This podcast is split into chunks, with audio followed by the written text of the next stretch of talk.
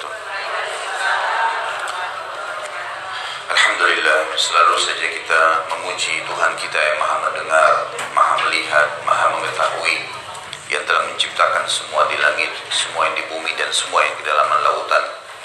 Terjangkau atau tidak terjangkau oleh mata kita sebagai manusia dan harapan kita dengan memuji ini berarti kita menunjukkan kepatuhan kita kepadanya dan juga segala kebutuhan kita dipenuhi karena memang digantungkan segala nikmat dengan memuji dan bersyukur kepadanya. Juga kita banyakkan salam hormat kita, salawat dan taslim kepada Nabi besar Muhammad sallallahu alaihi wasallam yang telah membawa kepada kita hukum halal haramnya sang pencipta dan akhirnya kita punya panduan hidup, tahu mana yang boleh dan tidak boleh dan juga sebagai bentuk kepatuhan kepada sang pencipta yang telah menjadikannya ibadah buat kita. Melanjutkan bahasan bulughul maram dan kita masuk kepada kitab Sumpah dan Nazar atau kitab Al-Aiman wan Nuzur. Hadis pertama dalam bab kita 1387 An Ibnu Umar radhiyallahu anhuma an Rasulillah sallallahu alaihi wasallam annahu adraka Umar bin Khattab fi rakbin wa Umar yahlifu bi abi فناداهم رسول الله صلى الله عليه وسلم ألا إن الله ينهاكم أن تحلفوا بآبائكم فمن كان حالفا فليحلف بالله أو ليصمت متفق عليه sudah kita fokus belajar ya suaranya dari Ibnu Umar radhiyallahu anhu bahwa Rasulullah sallallahu alaihi wasallam pernah menjumpai Umar bin Khattab berarti anak menceritakan tentang ayahnya. Karena karena Ibnu Umar adalah Abdullah namanya anaknya Umar bin Khattab. Dia berkata dia pernah menjumpai atau mendapati lebih tepat ya ayahnya Umar bin Khattab di suatu kafilah. Padahal Umar sedang bersumpah. Pada saat itu Umar sedang bersumpah atas nama ayahnya. Misal dia katakan demi ayahku atau demi Al-Khattab ya sumpah kalimat ini diucapkan. Ini tradisi jahiliyah dulu ada.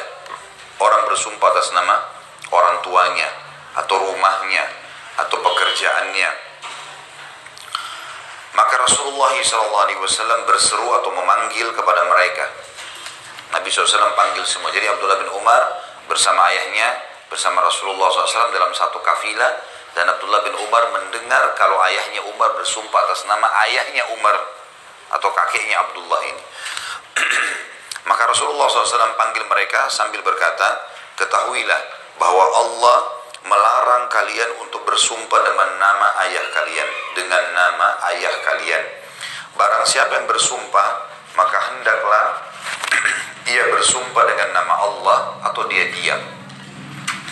Hadis ini memberikan gambaran kepada kita, ibu-ibu sekalian, kalau sumpah atas nama Allah saja, tidak boleh yang lain dan boleh kita menggunakan sumpah itu dengan wallahi pakai waw atau tallahi pakai ta ya. Atau billahi pakai ba. Tiga-tiga semua adalah lafaz sumpah namanya. Lafaz sumpah. Dan dibolehkan orang bersumpah dengan nama Allah yang lain. Seperti misalnya kalau kita bilang warrahman. Kan itu wallahi Allah nama Allah Berarti Ar-Rahman, Ar-Rahim, Al-Ghafur, semuanya boleh. Boleh juga bersumpah kalau kita menisbatkan sesuatu ya sebagai ciptaan Allah. Seperti misalnya Ka'bah, rumah Allah. Kita boleh bersumpah kalau kita mengatakan demi pencipta Ka'bah. Bahasa Arabnya Rabbu Ka'bah. Jadi kita sebenarnya sedang bersumpah atas nama Allah yang menciptakan Ka'bah. Tapi tidak boleh ibu bilang demi Ka'bah. Saya bersumpah demi Ka'bah. Demi rumah, demi pohon, demi suami, demi istri, demi anak, demi orang tua, ini semua nggak boleh. Termasuk tidak boleh demi Nabi. Ya. Karena sumpah ini harus digunakan atas nama Allah atau yang ternisbatkan sebagai ciptaan Allah.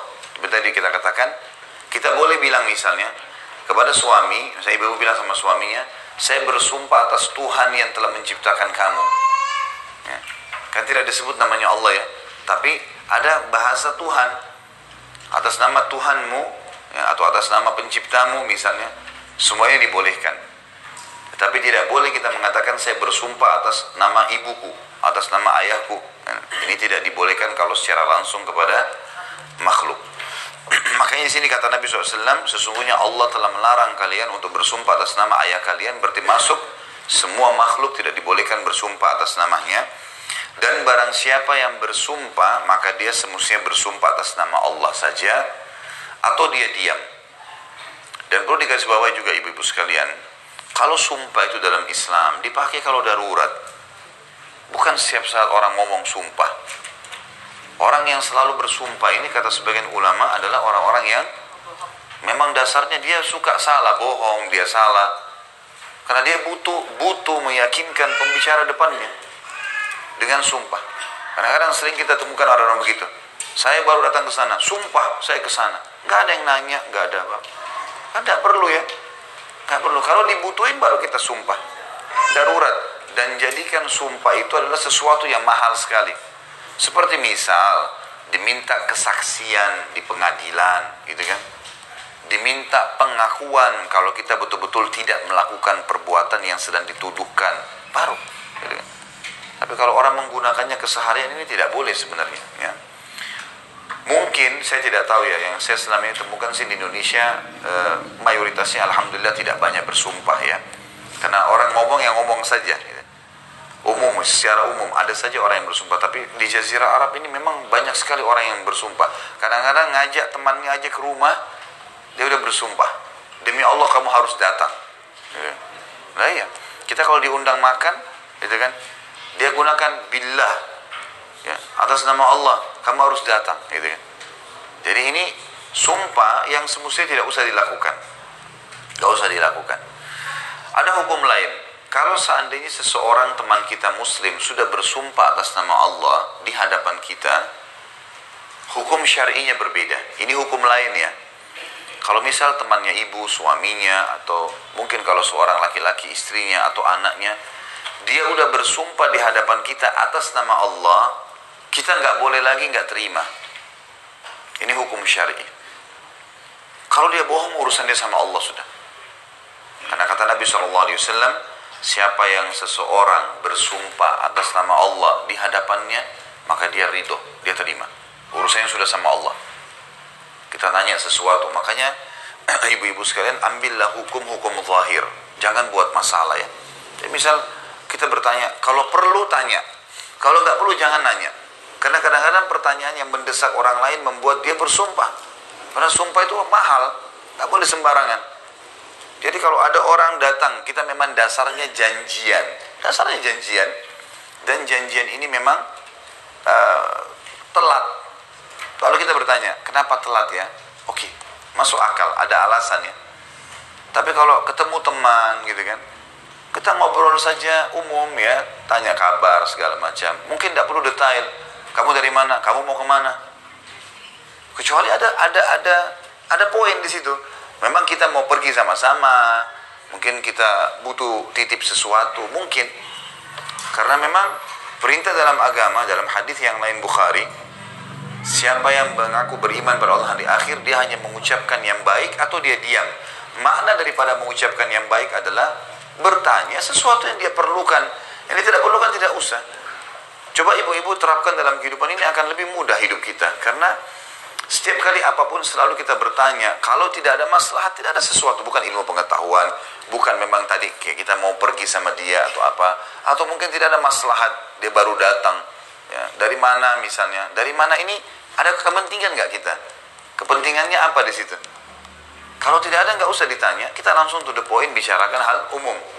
Supaya tidak tertutup pintu bohong, tertutup pintu syaitan, tertutup pintu pintu bohong apa, pintu sumpah. Banyak hal-hal yang kalau dia lagi berbuat salah, subhanallah, fitrahnya orang kalau buat salah, Bu, itu pasti ketakutan.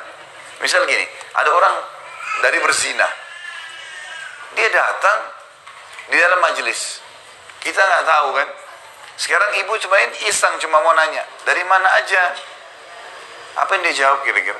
Dia kalau jawab yang lain, oh saya dari mall, bohong. Dia kan dari hotel tadi. Pertanyaan ini sebenarnya kadang-kadang kita tidak niat apa-apa ya, tapi sudah membuat orang itu akhirnya terbuka pintu bohong, terbuka pintu syaitan. Mungkin bisa saja orang bersumpah, mungkin bisa saya bersumpah. Nah, dan ini terbuka pintu-pintu yang semestinya harus dijaga. Karena kita sedang berbicara masalah bab sumpah dan bab nazar. Ya. Bagaimana orang nazar jalan Allah SWT. Kita bisa bicara dalam hadis pertama sumpah ini. Jadi ini hukum-hukum berhubungan dengan sumpah. Selain sumpah hanya atas nama Allah, juga sumpah itu bernilai sekali, jangan dipakai kecuali darurat, dibutuhkan. Memang butuh bersumpah atas nama Allah. Jabatan akan dijalankan dengan baik atau kita sedang tertuduh ingin membela diri? Itu lain. Kalau enggak dalam keseharian